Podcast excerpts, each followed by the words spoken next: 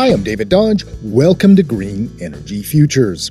Alberta's experiencing a solar boom today, but it certainly wasn't booming when David Kelly started Skyfire Energy 20 years ago.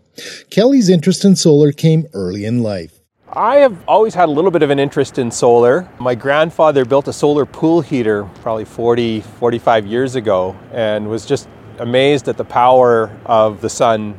David's interest was piqued further in university.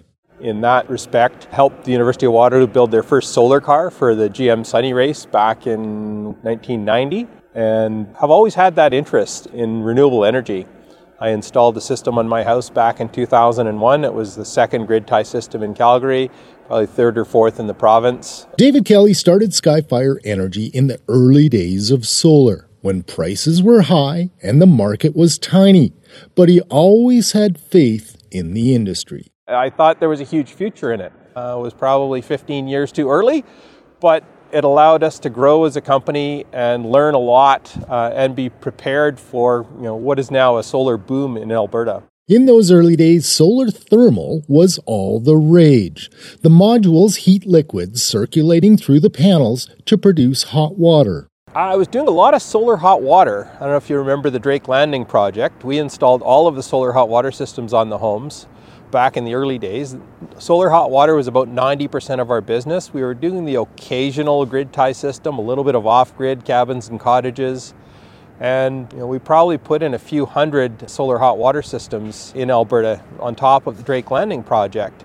As solar module prices fell, the solar thermal market or the solar hot water market just fell off a cliff. So David Kelly switched to solar PV modules. You know, the blue or black typical solar modules that produce electricity. Because the solar electric was so much simpler, it was easier to install, required virtually no maintenance, and the economics were far better.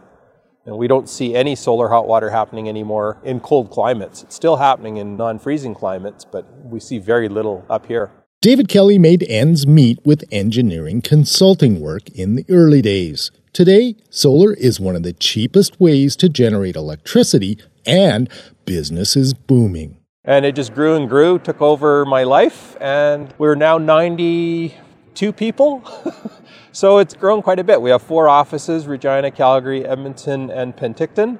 And it's an amazing story for energy in Alberta. Skyfire Energy has done thousands of projects, and they've installed more than 50 megawatts of solar capacity. Ballpark, that's enough to power about 7,000 homes in Alberta. Solar is booming in Alberta. We're seeing the biggest project in Canada being built here in Alberta. Our company keeps growing and growing.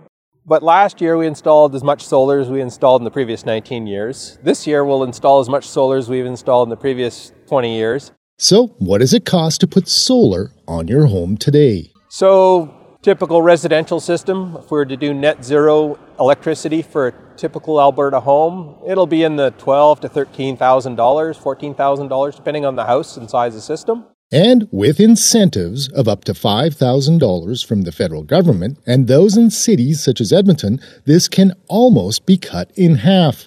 Next week in part two, we'll talk to David Kelly about those tipping point moments in the history of solar in Alberta that changed everything for him.